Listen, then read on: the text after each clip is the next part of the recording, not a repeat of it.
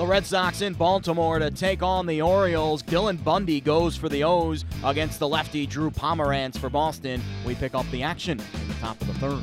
Homer Angel pitcher. One, two, and Pedroia pops it up. Hernandez was going. Now he's going to head back. Ball is not going to be caught. Nobody had it for the Orioles, but Davis is there. He tosses to short where Hardy gets the force out of Hernandez.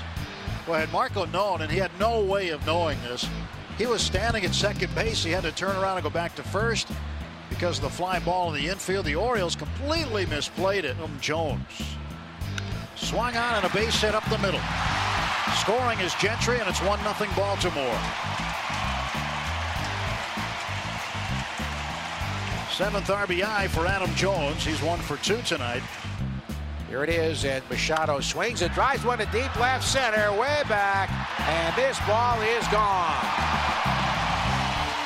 Line shot about 20 rows up into the seats, just to the right of the 364 foot marker. Andrew Benintendi just turned and watched it sail away. 2 0 Birds.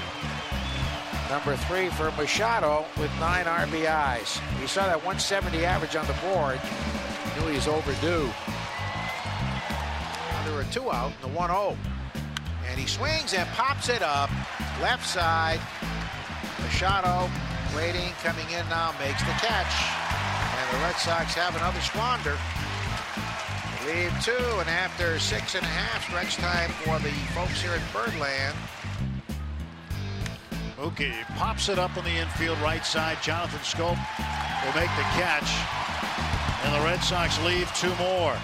The Birds blank the Red Sox 2 0 on the strength of Dylan Bundy's seven shutout innings. Bundy has recorded a quality start in all four of his outings this season. Dustin Pedroia had to leave the game in the eighth inning with a leg injury after Manny Machado spiked him sliding into second base. Next up, game two of the series Saturday, Steven Wright for Boston against Jayson Aquino for the Orioles, making his first big league start.